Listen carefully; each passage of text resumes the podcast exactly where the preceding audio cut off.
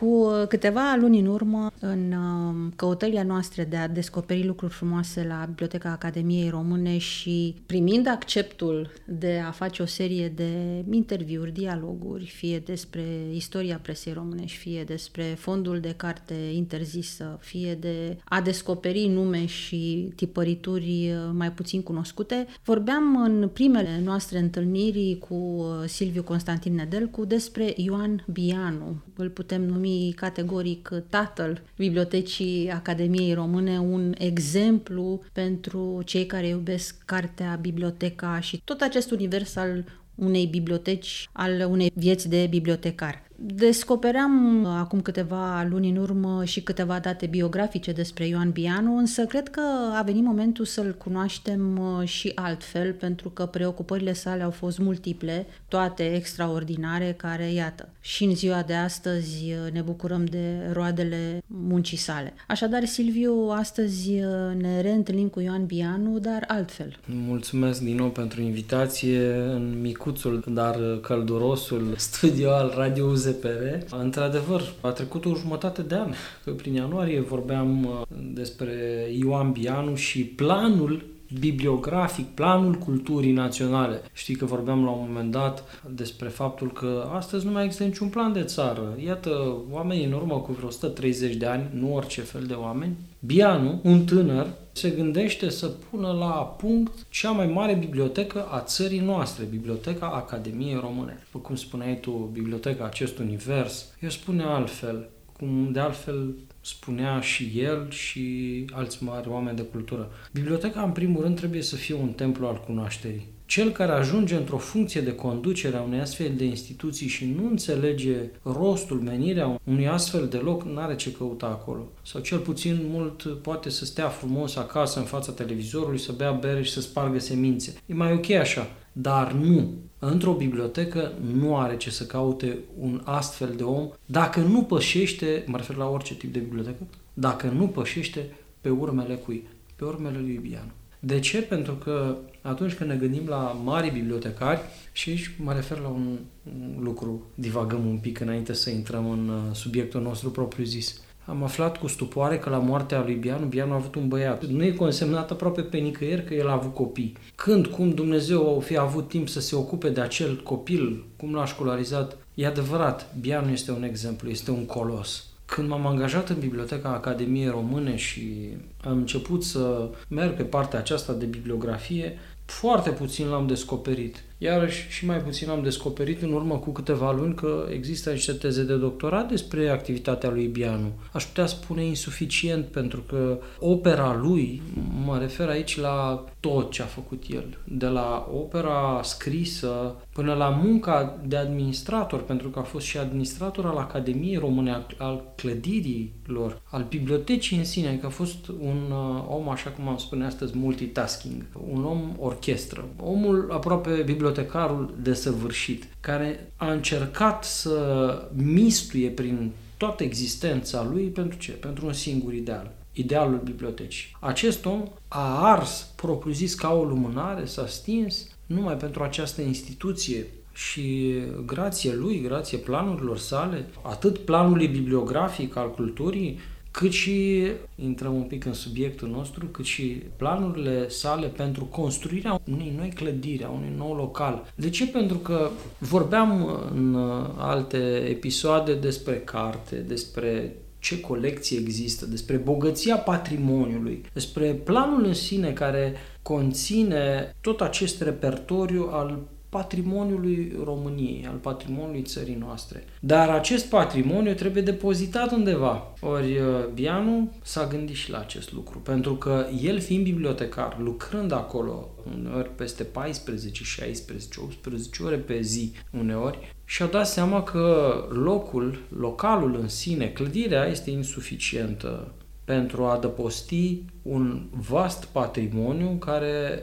de fapt se vrea tezaurul cultural al acestei țări. Revenind un pic la biografia lui Bianu, nu o să o reluăm, invităm pe cititorii noștri să asculte emisiunile mai vechi ale noastre și să meargă acolo puțin și să descopere pe Bianu. Dar voi aminti câteva lucruri esențiale din biografia lui. Și anume faptul că în 1879, deci la 1 februarie, Alexandru Odobescu, iarăși un nume aproape uitat astăzi, pe care, care nu este asociat cu unul dintre membrii Academiei Române, cu unul dintre oamenii care au stat la baza fondării și formării acestei mari instituții de cultură. Și, practic, este cel care îl descoperă pe Bianu. Îl recomandă Academiei Române și să fie angajat ca arhivist bibliotecar. Ulterior, în 1884, este confirmat ca bibliotecar și de acolo cunoaștem parcursul lui, pentru că 51 de ani își va închina viața bibliotecii. Dar un lucru interesant.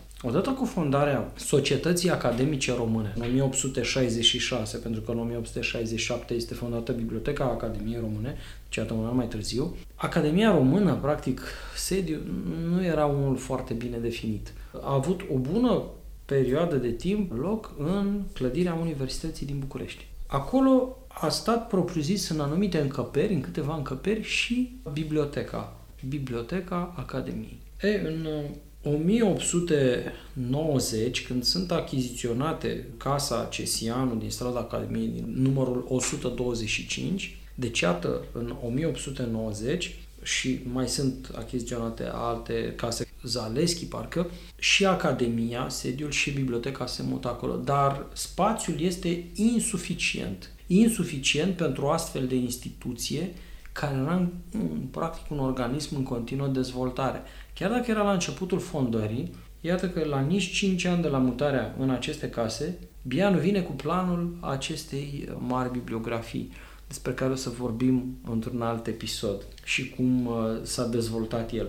Dar, Bianu văzând toate comorile acestea, mă referim la carte veche românească, carte curentă, periodice, numismatică, hărți, foi volante, partituri muzicale, deci documente din toate, toate tipurile și era o colecție vastă, o colecție bogată și a dat seama că există un pericol, că acestea, nestând într-un loc aparte, ele să se deterioreze, neputând fi servite cititorilor, pentru că o bună parte din timp sala de studiu a Bibliotecii Academiei Române este undeva în proximitatea aulei Academiei. Deci, iată, în această clădire istorică pe care cei curioși o pot admira într-o plimbare frumoasă pe calea Victoriei. Clădirea este vis-a-vis de Biserica Sfântul Nicolae Tabacu, la numărul 125. Iată, a adăpostit vremelnic aceste colecții. Depozitele erau tixite, pentru că parte din clădiri era unde este astăzi fântâna din Parcul Academiei. Nu mai corespundeau. Și atunci, Bianu, începând cu anul 1909, începe să se preocupe de starea clădirii bibliotecii. Problema era și cu localul Academiei în sine, pentru că era insuficient ca spațiu. Dar uh, Ioan Bianu se preocupă fix de acest lucru. Astfel că, pe fondul acestor 20 de ani de la mutarea din 1890 până în 1910, aproape, iată 1909, am scormonit un pic uh, și în arhivă și în analele Academiei și am încercat să intru un pic în mintea, în gândirea lui Bianu, să văd cum a vrut omul acesta, bibliotecarul de săvârșit, bibliotecarul i-am putea spune ideal. Nu găsesc termenul potrivit pentru că nici nu vreau să-l urc pe un piedestal pe care el nu a fost niciodată, dar pe care merită să fie. Într-adevăr, este bibliotecarul, aș putea spune, complet. Este omul uh, complet care s-a gândit firește pentru vremea lui la toate lucrurile. E unul dintre aceste lucruri, pe lângă bibliografiile pe care deja le publica, iată, în 1903 apare bibliografia românească veche, în 1907 catalogul manuscriptelor românești, volumul 1.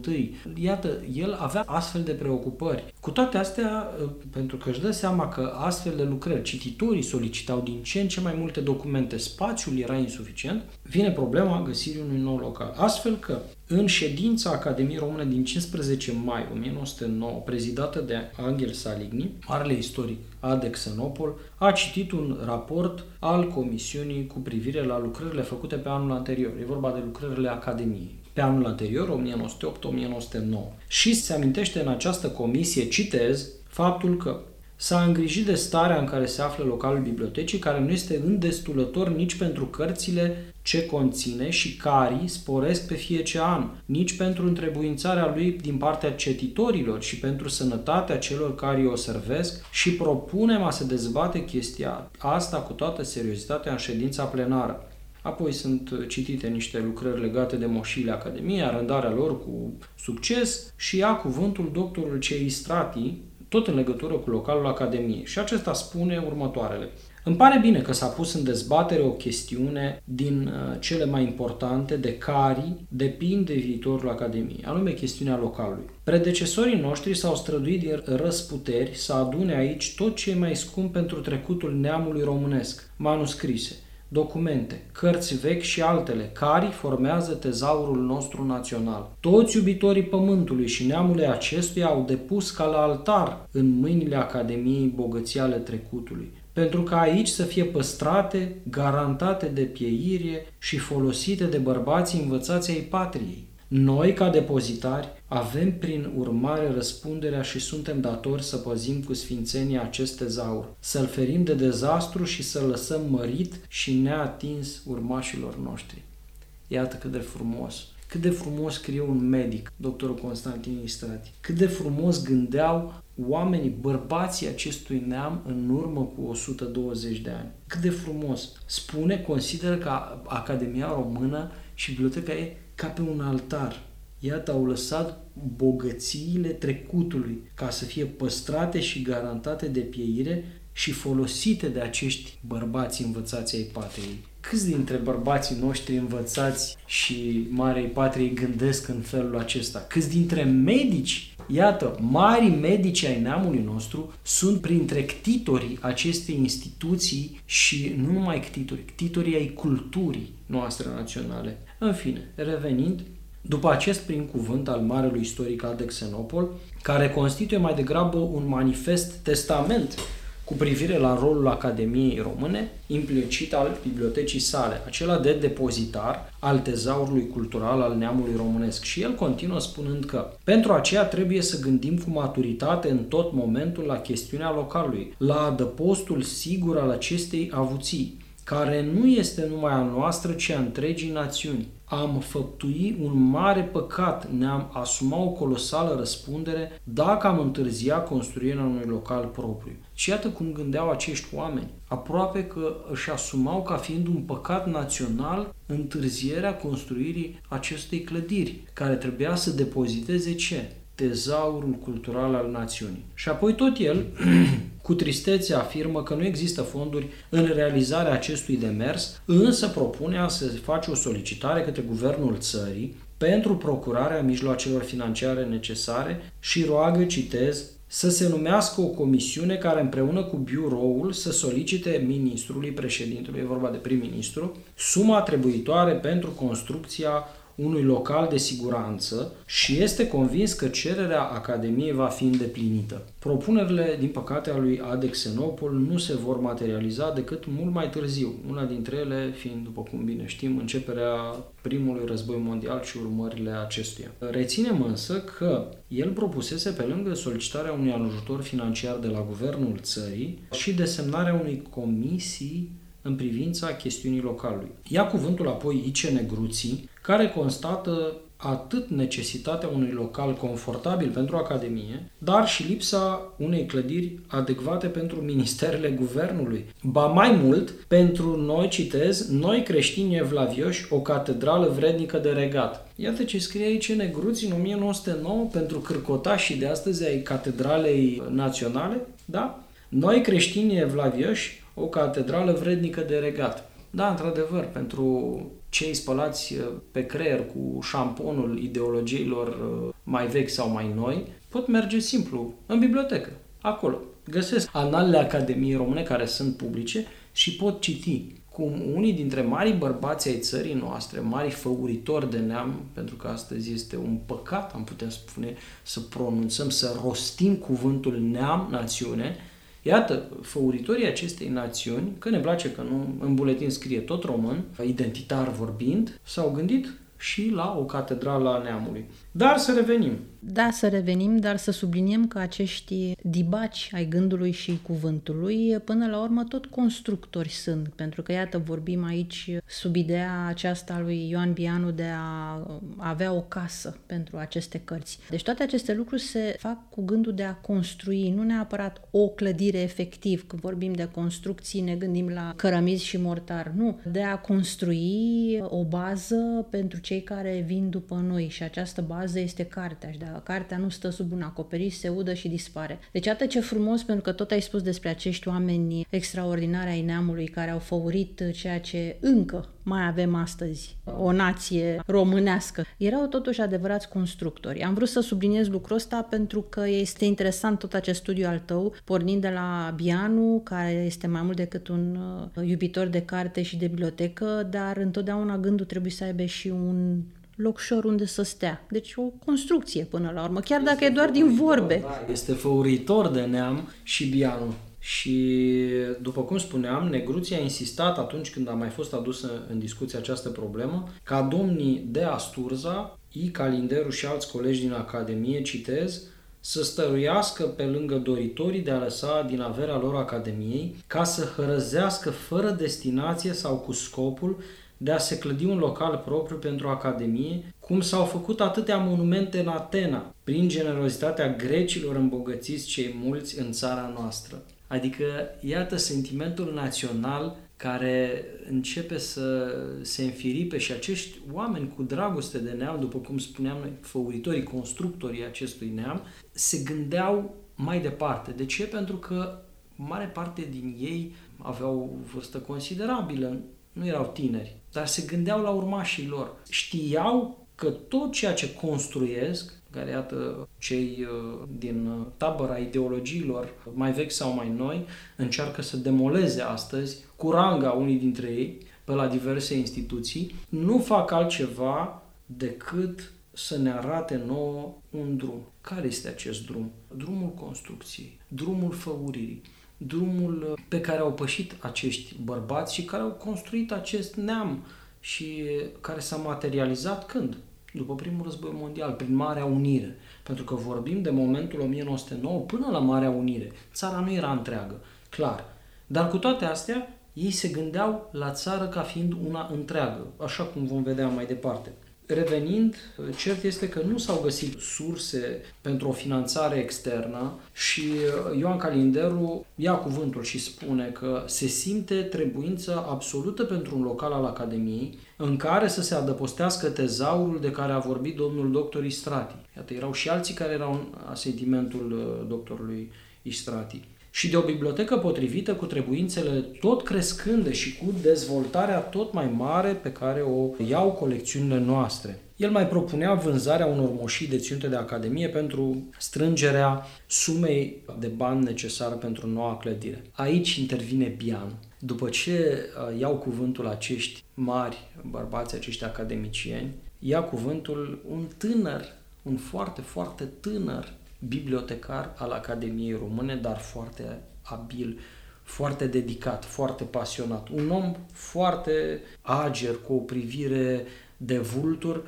care străpungea dincolo de prezent, se uita în viitor. Mergea un pic mai departe decât uh, se gândeau colegii lui din Academie și el spune că nu împărtășește ideea lui Calinderu cu vânzarea moșiilor și aduce punctual câteva lămuriri extrem de importante în această chestiune și anume, el spune așa, citez, Colecțiunile Academiei au mers crescând atât de repede încât trebuința unui local pentru bibliotecă se impune imperios. Apoi, ceea ce avem la Academie mai prețios, colecțiunea de manuscrise și documente, ele fiind cele mai vechi, este bine adăpostită în sala construită anume pentru aceasta. Însă, Restul localului este nesigur și nepotrivit trebuințelor. Localul de bibliotecă trebuie făcut după cerințele moderne și cu toate prevederile pentru dezvoltarea ei în viitor. Iată, se gândea la viitor. Și apoi zice așa, bine este că nu s-a putut face acum 20 de ani, căci astăzi n-ar mai fi corespuns necesităților. Vorbește din punct de vedere biblioteconomic, cât și din punct de vedere al spațiului, pentru că la începutul anilor 1900 a fost desfințată așa zisa Bibliotecă Națională, Biblioteca Centrală. Și cu desfințarea Bibliotecii Centrale, toate colecțiile ei, iarăși prin grija lui Bianu, au intrat în patrimoniul Academiei. Deci patrimoniul s-a îmbogățit dintr-o dată brusc cu o cantitate masivă de documente, carte, periodice, etc. Și atunci ele trebuiau depozitate în niște spații corespunzătoare. În sensul acesta vorbește Bianu de acest lucru. Și apoi îl amintește de donațiile făcute de stat pentru Academie și consideră binevenită ideea de a se interveni la guvern pentru procurarea sumelor necesare pentru construirea noii clădiri. Apoi ia cuvântul cine? Duiliu Zanfirescu. Când te gândești la Duiliu Zanfirescu, nu ți-ai putea imagina că el a fost uh, academician sau că a fost uh, unul dintre oamenii de vază. Din contră, vine în cap opera lui literară.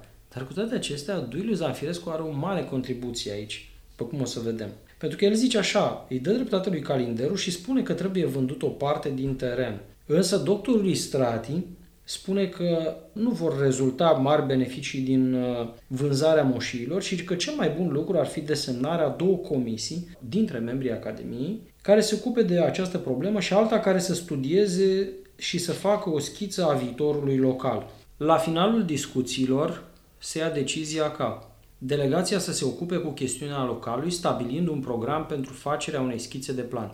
Asta era în anul 1909.